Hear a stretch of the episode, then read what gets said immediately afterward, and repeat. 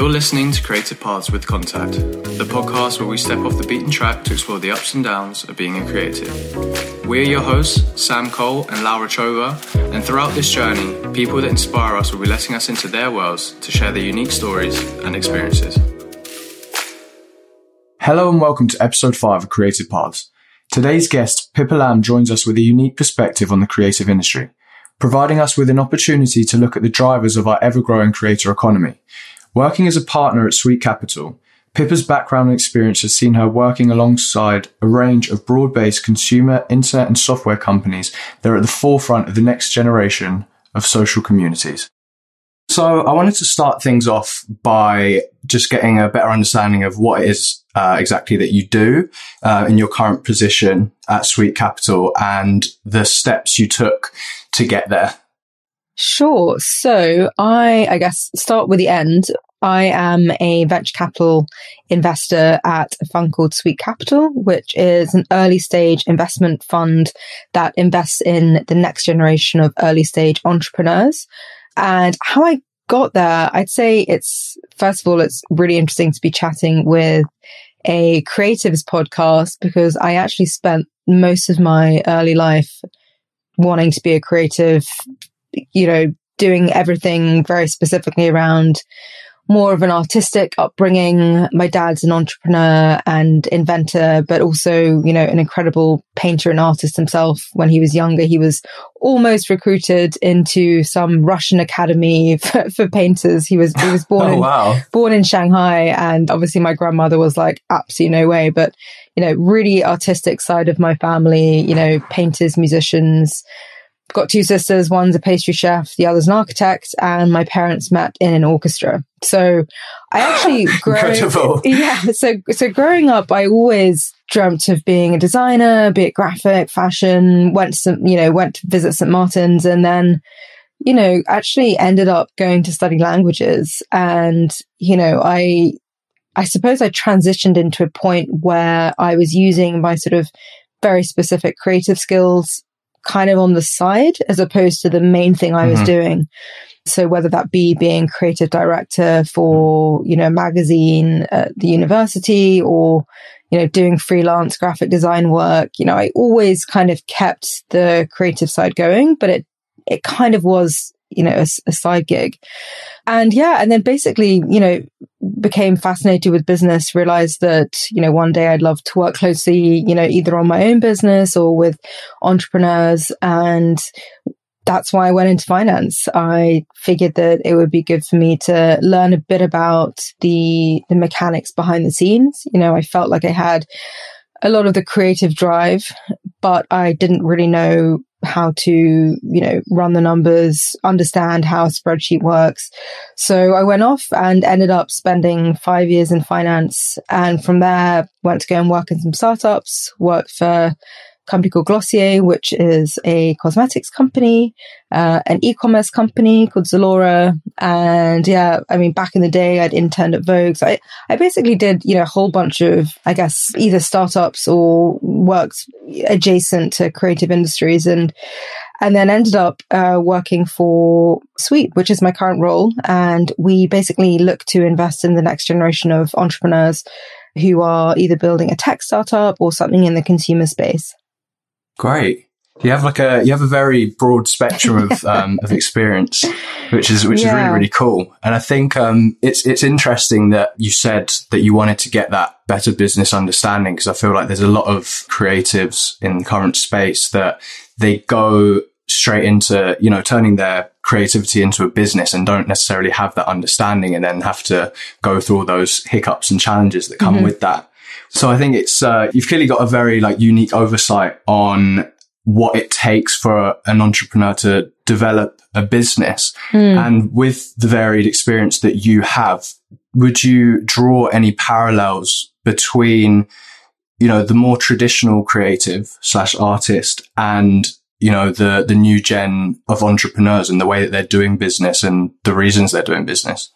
Definitely. And yeah, you kind of took what I wanted to say initially, which is that I think, you know, we've got to, in the sense of defining what creative means, you know, and I think for the purpose of this, I talk about creative as, you know, literally artist, photographer, illustrator, designer. Of mm-hmm. course, you know, you can be creative and how you think and how you problem solve. But I think, you know, what's really interesting for me is where the more traditional interpretation of, you know, being a creative meets entrepreneurship. And I think there are a few definite overlaps. I'd say the first one is just being capable in a very practical sense.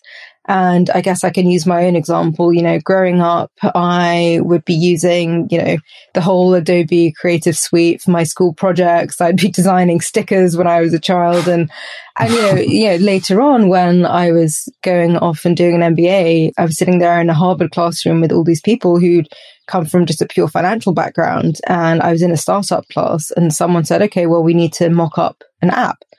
And so I was like, okay. So I just like whipped out my laptop and quickly put together some wireframes. And I remember everyone just turned to me and were like, they were like, how did you do that? And I was like, what do you mean? yeah, classic. Like this is, this is like what I grew up doing, you know, like eh, that's what my childhood was. That's what how like my student life was was was being creative on the side and like you know designing stuff for people. I think that really brought it home to me because I realized that actually a lot of the practical, being scrappy, creative skills that, you know, creatives have by definition are actually really useful when you're in a startup.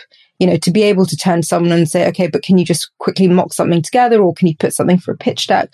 You know, being able to help others visualize a product is a really core skill that actually, you know, people who've only come from a financial background sort of actually like, oh my God, I don't even know how, I don't even know how to begin to put together a mood, a mood board yeah. or something. Yeah. So I'd say that's the first one. And then I'd say the second one, which I'd almost say is more important is being visionary. And I think, you know, whether you're creating as an artist, like a new installation or an exhibition, or if you're an entrepreneur and you're creating a new business, you actually need to have the same degree of just being quite visionary. And the idea that, you know, I'm going to innovate and I'm going to create something that is just really true to my passion and that it's something that no one has ever done before. Um, and that yes. ability to kind of think big, again, whether it's like an exhibition or whether it's a company is very similar, I think, as to whether you're, you know, quote unquote, a traditional artist or whether you are an entrepreneur. And I think like the one bit that sometimes I see at least in my conversations with creatives, where they feel a bit more friction is in this idea of being quite commercial. And I remember, you know, yeah, we did an event a while back where I invited a whole bunch of creatives who are now full-time entrepreneurs. And I said, you know, what, what was the friction? And they said, well, it's this idea of creating art for commercial gain or like making money from it because yeah, right. you know you want to create something because you're passionate about it and i think the assumption is that a lot of entrepreneurs are in it for the money or they're doing it because yeah.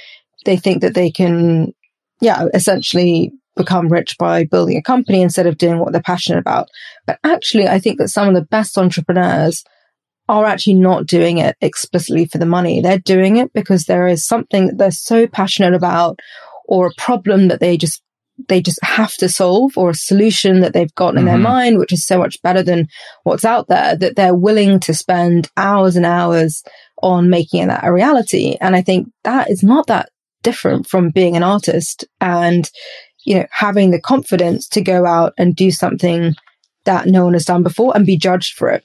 So I'd actually really encourage, you know, artists to to really back themselves and realize that actually, you know, yes, you can go out and learn, you know, whether it's like the finances or how you do accounting, all of that stuff you can get help on. But the fundamental mindset of going out there, putting yourself out there and creating something new and visionary is actually the same. I completely agree. That was that was very well put. I think as well it speaks to that traditional argument that that people often have with what is deemed to be selling out. I think a lot mm. of creatives have that in the back of their head where they think, you know, they they may have a specific vision that they're they're looking to, but yeah. then there's also potential for them to, you know, generate revenue and if they try and cross those two wires then they're seen as as selling out. Yeah which I think now we've, we've seen quite a big change in that in the way that like the creator economy is working, that people have the facilities now to really sort of be their own bosses. Mm-hmm. And I wondered if you thought that multifacetedness that you touched on before, having those, you know, hobbies and like passion skills in the background is something that you're seeing a lot more now in this like you know new wave of entrepreneurs and these new businesses that are, that are, that are starting up. Are you seeing that more in the founders and the people that are working within those businesses that they have all of these additional skills? Yeah and totally you know they're able to combine the passion and the forward vision. Totally. I think that it's exactly what you said, which is that the vision to create is fundamentally the same, whether you're an artist or an entrepreneur. And I think what we've seen more recently is this, the function of technology has really helped people get paid for what they're passionate about doing in a way that never was really as easy or as seamless in that now, because of technology, you are able to disintermediate the barrier between you as a creator and your consumer or your user or your, you know, your customer. And I think that we've seen it, you know, in a few different ways. I think there is this idea that we've gone from what's called like the gig economy to like the passion economy. A friend of mine wrote that and I think it's pretty catchy. So I like to talk about it. So initially there was, yeah. you know, technology came in and it was like, oh, amazing. You can go get paid in your spare time. But the work you're going to be doing is like not that creative. It's stuff like, you know, you can go and be an Uber driver. you can go and like deliver yeah. delivery, but you can get paid and that will help you, you know, support what you're really passionate about on the side. And I think what's happened in recent years is that we've actually gone from what I call the gig economy, which is, you know, part-time work, but it's not that interesting part-time work to a point where you're now able to actually bring your unique or creative skill and get paid for that through, you know, platforms like a Patreon or, you know, more specific, I guess, industry verticals. So, you know, I use the example, my sister, she's a pastry chef and until the last year, her whole life had been working in and out of kitchens, working for amazing chefs, but the grind was real. You know, it's like going in and doing a night shift, putting whatever it is, the croissants and getting them out by 7 a.m. um, yeah. And, and during lockdown, she set up a online pastry school and all of a sudden she was, she realized that she was able to be doing exactly what she loved, which was you know, making pastries, baking, creating, being a chef.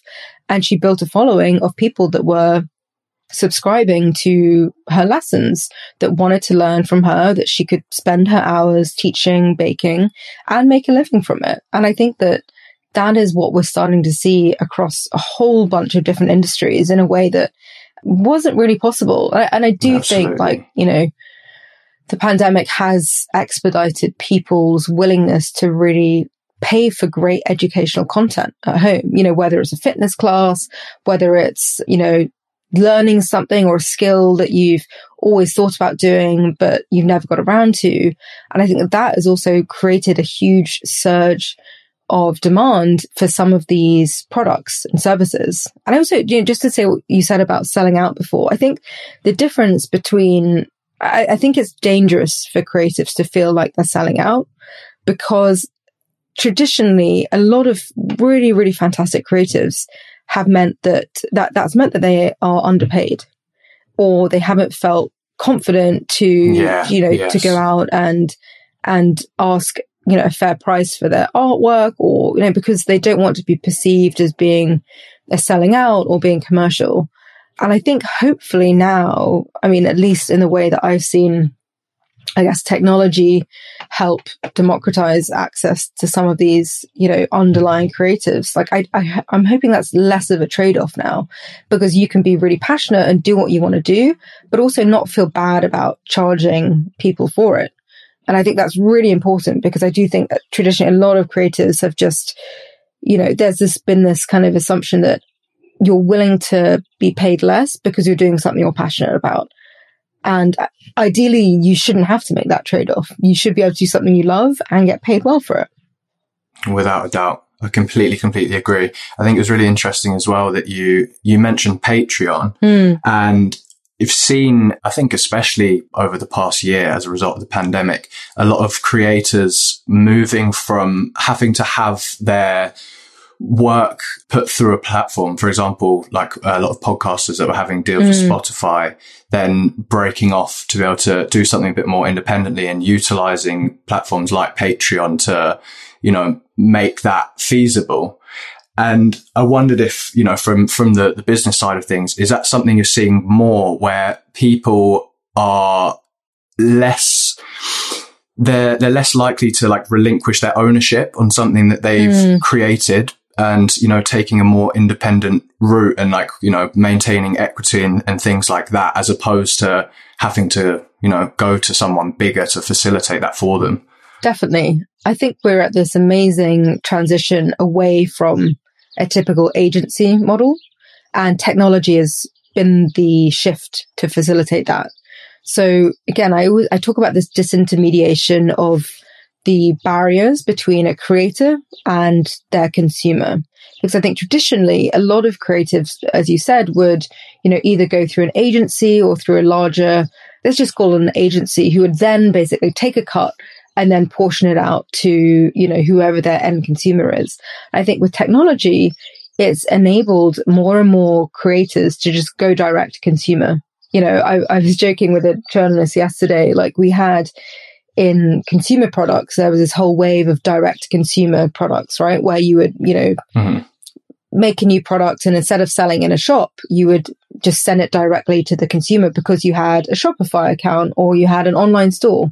And I think what we're seeing now is that start to happen with services. So creative services no longer need to go via a shop, via an agency.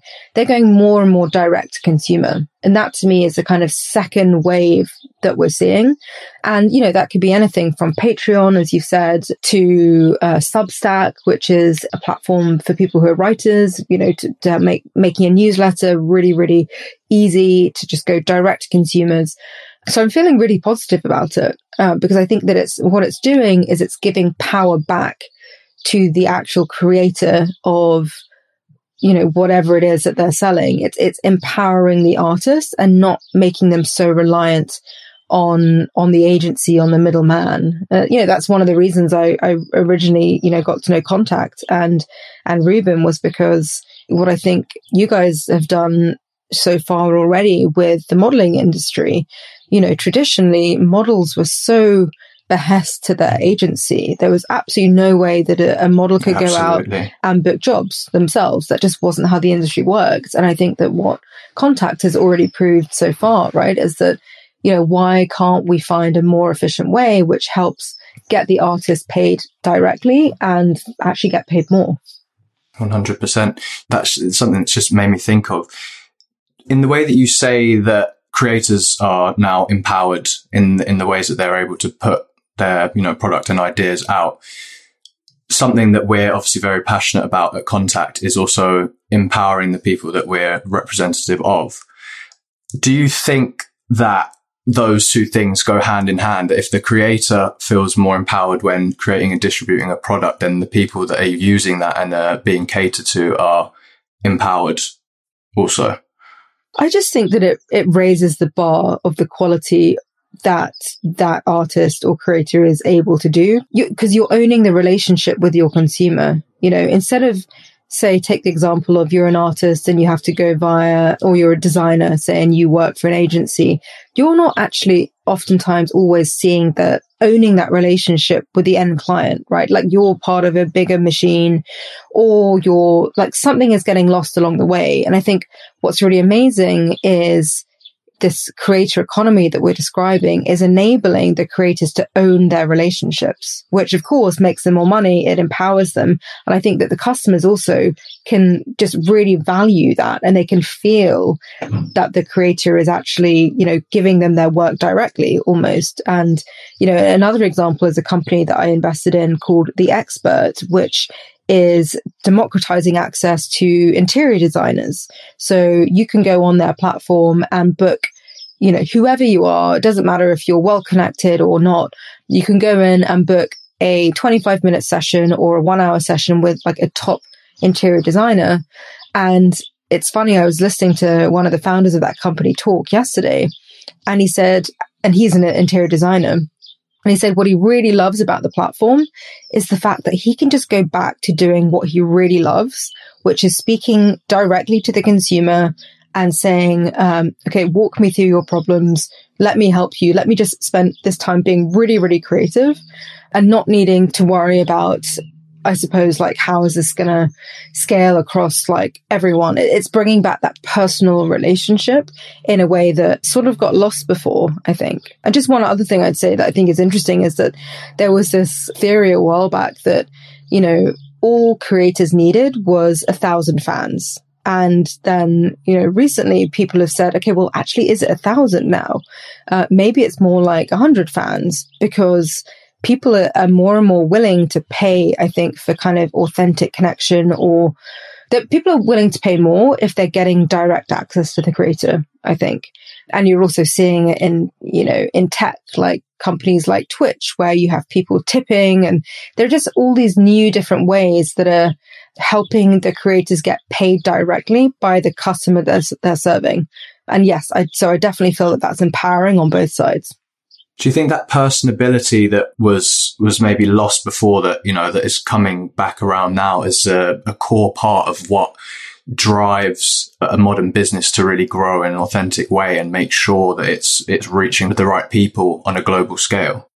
I mean, I think it depends on the business. I think if we're talking about a company that's building within this creator economy, then the number one thing you're selling if you're a creator is whatever unique skill or talent that you have that people are willing to pay for. And I think just the lower the barriers between you and that end consumer, the better. And so, yeah, I definitely think that, you know, being authentic and being able to just, again, own that relationship with the customer really helps um, businesses feel, again, like authentic and something that people are willing to pay for. Because at the end of the day we're also trying to help creators get paid more when i think traditionally a lot of that has gone gone gone to you know middlemen or agencies and and you know some of the joy of creation has got lost along the way. Absolutely. Absolutely agree. That's really really good so I think I've, I've literally feel like I've learned so much, uh, hearing, hearing your perspective on things. That's, that's been really great. So we have these three questions that we, we ask each of our guests at the end of the podcast. So the first one is one dream collaboration and why. So this could be a, a company you'd like to work with or an individual. So I guess it would be easy for me to pick a company I'd love to work with, but since I do that all the time, I'm going to just pick my favorite, one of my favorite just raw creatives, and that is an illustrator called Amber Vittoria. Um, I'm obsessed with all of her work. She has just started moving into both NFTs and paintings, but as at her core, an, an illustrator and incredibly talented. Definitely go check her out uh, on Instagram. We'll make sure that we do. The second one is one piece of advice that you would either offer to yourself or to young creative coming up in the industry right now. I would offer this both to myself and to any creative. And that is as simple as just trust your gut.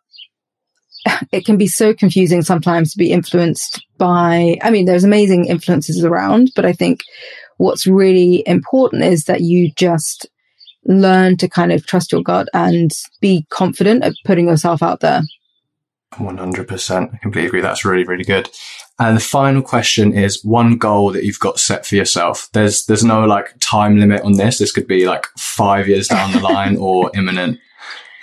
So mine is always to do more painting and drawing. It's something that I've always spent time on, but as, as I said, I've kind of ended up pushing it into my spare time. And often that means that I actually don't set aside enough time to actually just sit down and and draw. Like I love doing portraits, just pencil portraits or um or painting. And so I I need to just get more disciplined at making more time for it because I find it quite meditative. Like, you know, when I'm sitting there and I'm really, you know, in the face of a portrait, then I don't, fi- I find that nothing else really matters and time just kind of stops. And I love that feeling.